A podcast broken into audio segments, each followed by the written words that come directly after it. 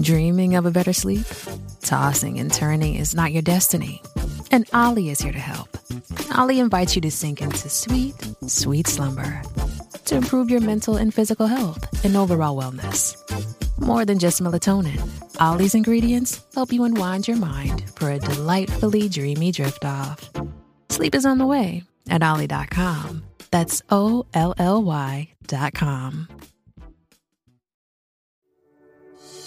Welcome to the Insurance Marketing Organization podcast, where financial services marketing expert Seth Greene interviews IMO experts, executives, and top producers to share can't miss tips on how they successfully manage their IMOs, grow their businesses, create great relationships, and influence the industry. And now, here's your host, Seth Greene. Welcome to the podcast. This is your host, Seth Greene. Today I've got the good fortune to be here with Stevyn, an exercise physiologist and certified wellness coach, as well as the daughter of a successful financial advisor. She is the founder and CEO of Grow Wellthy, Wellthy, where she helps financial professionals treat their health like a valuable asset so that they can retire wealthy. Her new book on health and wealth of advisors will be coming out early next year. Stevyn, thanks so much for joining us. Thank you for having me. Excited to be here. All right, so let's go back in time a little bit. How did you you grew up as the daughter of a financial advisor? How did that kind of inform where you ended up? Well, it all started in 1982. So this was with my dad was with Edward Jones. This is years ago, obviously, when he was advisor number 700 and something. And now there's over 20,000. Um, I grew up in that household and I worked in his office in the summers through college. I met his colleagues. We go on these ad- advisor uh, trips, like award trips, and I'd meet all of his colleagues. And it had a massive impact on me as an athlete, seeing the financial side of preparing for your future and understanding that people don't always get to use what they save what they prepare for. And they would get sick. This is his clients. This is even his colleagues. They would get sick. Maybe they would die prematurely. And i was like wow there's like a missing piece of this puzzle here. And so when my dad said hey you, i think you'd be good in this career. Do you want to join me? I was like no there's something that's not sitting right with me. I need to go out and do the health side of things. So i became an exercise physiologist and went around the world, you know, launching programs, cardiac rehab. I did it all for 20 years and came full circle back to this group of people and was like, wow, I think I can help because there are some parallels between health and wealth that I don't think people are paying attention to here. And that's how it all started. That's my DNA. I call it my secondhand knowledge of the financial industry because I saw it from the inside how the stress and the sedentariness and the dinners out and the travel and all of that stuff can make a really big impact on these people's health. Absolutely. So, for our folks who don't know, what is an exercise physiologist? So, an exercise physiologist can be called a kinesiologist, a biomechanical, you know, professional, someone who deals with the body. And there's movement, so there's like the pulleys and levers, but the physiology is what's happening at a chemical cellular level. And when I took that class, my last semester in college, I was like, oh wow i need to go back and get my master's. There's so much to learn. And a lot of people you know think of metabolism that's physiology. You know they think of fat loss or fat gain that's physiology. Energy levels that's physiology. So i work with all of those things. All right and then what are you mentioned the dinners out and the stress. How does how did your program kind of evolve? Because you took what you knew from growing up in the industry, you took from what you learned on the exercise physiology side, as well as some other disciplines. How did that kind of evolve? Well, you know, I didn't really realize that was going to happen until probably five years ago, I would say. And I was living in Australia. And I had this aha punch in the gut moment where I realized that almost everything I had been teaching and learning was wrong. And the fitness industry was driving people in the wrong direction for health protection. When I got into this industry, 18% of the population was taking care of their health. 18%, that's it. 20 years later, it's still 18%. The dial has not moved at all and people are sicker than ever. So I feel, felt like I was really contributing to the problem. And part of that aha moment was I was living in Australia and the stress had been lifted off my shoulders there because they really live a no worries lifestyle. At least they did, maybe not so much now with everything going on. However, um, I almost died so I was in the hospital. I got septic. I had to have an emergency life saving surgery. When I came out of the hospital, my gut biome was completely different. My hormone production was completely different. My body was a different body. And I started gaining weight. And then the stress started coming on with moving back to the States and all these different things. And I was like, wait a minute, I'm supposed to know what to do here. Everything that I have been taught is not working anymore because of this like perfect storm. And then I started looking at people like my dad in that financial industry. I was like, they're living in this for their whole career this this storm of you know toxic cocktail for disease essentially. And so i went back to the research and i started looking at how can you get in flow with your physiology as opposed to like trying to battle your physiology. It shouldn't ever be that way and what I found out is that it's so much easier than I ever expected because you can just implement a few tweaks, a few changes in your routine without going to the gym, and you can actually get into weight maintenance that's really healthy and sustainable and on autopilot. And when I discovered that, I created the Wealth Academy and I send people through. They we do kind of like what a financial advisor does. We do an assessment. So we look at risk, we look at assets and liabilities, we create a balance sheet, and then we go through and we figure out the best track for you to be on that's easy, that works, because it should be fun, it should be easy. And then we go through coaching and implementing that for six or 12 months. And the result is people losing 50 pounds without setting foot in the gym. And it's so crazy. So I joke and say, I'm the exercise physiologist who doesn't prescribe exercise. Okay, so I love that. So you talked about how only 18% of our industry is actively working on their health. So tell me a little bit about why you think that is. What is the problem? Why are we, as financial advisors or insurance agents, why are we neglecting our most important asset? Yeah, it's a great question. And when I ask advisors that, I'm doing tons of research for my book right now to find out what the thought processes are on that. And so many people start the career in finance and say, I have to hustle. I have to get my book of business. In five years, I'll focus on me. And then it becomes 10 years.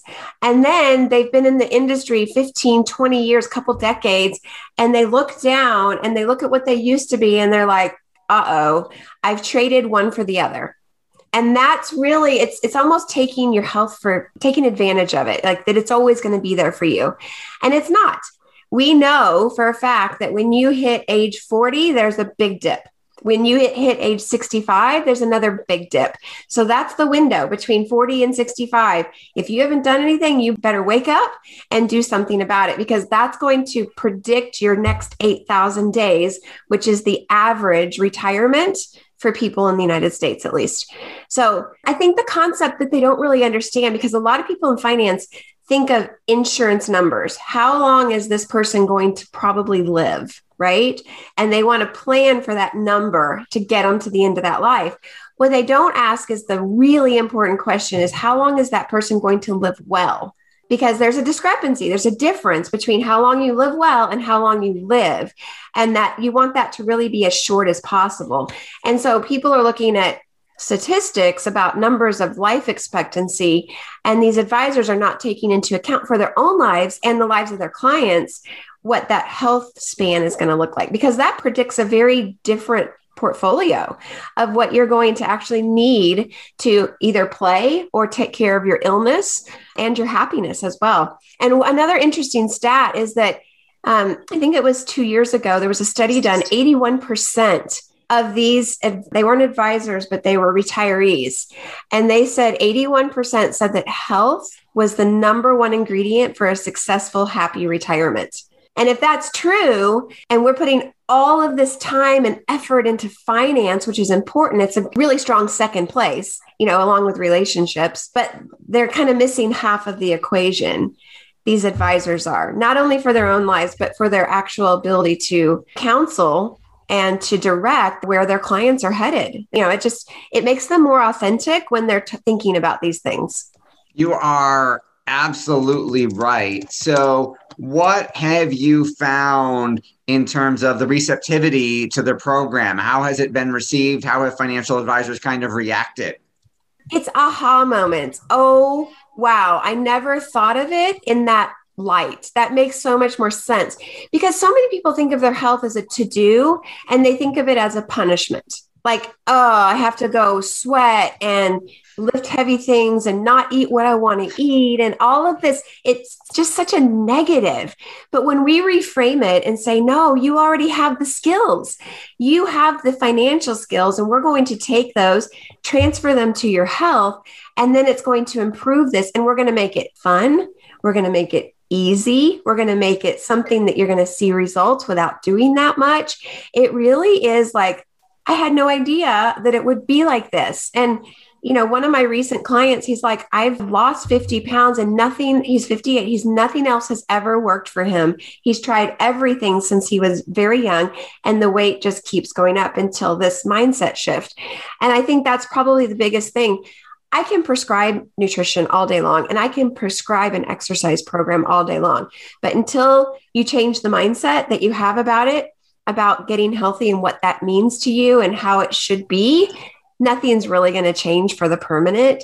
And so it's um, a summarized by saying this it's the difference between I can't to I get to. So instead of saying take these things out of your diet, we want to add these things to your diet. I don't care if you keep those other things, keep them, whatever. You know, eventually you'll feel so good that those things kind of naturally crowd their way out and things really healthy things start to snowball in the direction of health and it's really interesting because it doesn't take a big change imagine you've got two people, and I'm showing you here on the screen, but imagine you've got two people, and one of them slowly declines over the next 10 years. Nothing big, just a slow slide. And then the other person slowly improves over 10 years. The difference, the discrepancy between the two 10 years in the future is massive, even though the changes that each one made weren't that big of a deal.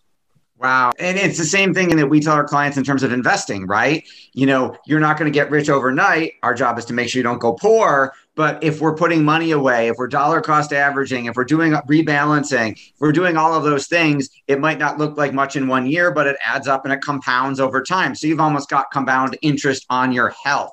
exactly. you mentioned that advisor had tried other things. Why do you think that all those other programs, diets, Jenny Craig, Nutrisystem, whatever it is, why do you think those fail and yours actually works? What are some of the differences? Why does yours work better? You know, the differences are that all of those programs have rules. They have things that you can do and can't do. And then you feel like you either failed or you succeeded. And it's always a judgment on yourself. The basis of what I teach has to do with awareness and curiosity those two things. What are you doing? And then what would it feel like if I tried this or this or this? I say it's kind of like trying on pants. Try these on. Do they fit? Do they feel good? Uh, not quite right. Try, okay, discard those, try on these pants. How does that feel and fit? And so advisors love the numbers, right? And it's interesting how all of these people I'm interviewing, probably 70% of them belong to Orange Theory. And I'm not I'm not. My, gonna... wife, my wife did Orange Theory for like six months, and then she dragged me there for a school fundraiser to do a workout with her. Yeah, and that's I started asking why. Why do advisors like Orange Theory? And it's because you get this really neat report, you know, how much time you were in each zone, and it's very analytical. And the numbers are important. So the KPIs are important. People are looking at the wrong KPIs.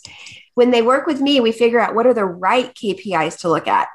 You know, it's not BMI it's not even weight. You know, there are other things that are way more important. And in fact, one number can tell me how your gut's responding, how your blood sugar looks, and all of those things that are the drivers of cravings and feeling bad and the stuff that drives you to eat stuff you don't want to eat, really.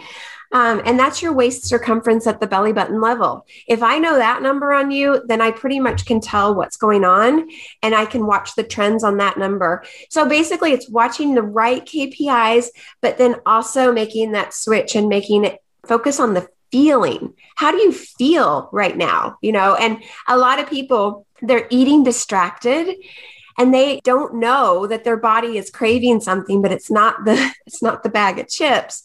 It might be a tomato or some water but they're eating distracted so their brain can't connect the flavor of the thing to the craving that they need. Once you start to make those connections then your body starts to crave the right things. It's a really interesting thing. So it's through the head through the mind through the way that you think that changes it it's not the right program or you know making the right decisions all the time it's about becoming your own coach being able to figure out when there's something wrong that we need to change or being curious about what it would be like if we did something different. And all of that sounds super simple, but it's a process to get those changes in the way you think. Absolutely. It sounds absolutely incredible. Obviously, you've gotten fantastic results for the advisors who are part of it. How can our viewers and our listeners learn more? Where can they go? Where do we send them? Well, first of all, I would love to interview anybody who's in the financial profession. So I'm looking for data for my book. So if you can go to growwellthy.com forward slash book, and remember, wellthy is W E L L T H Y.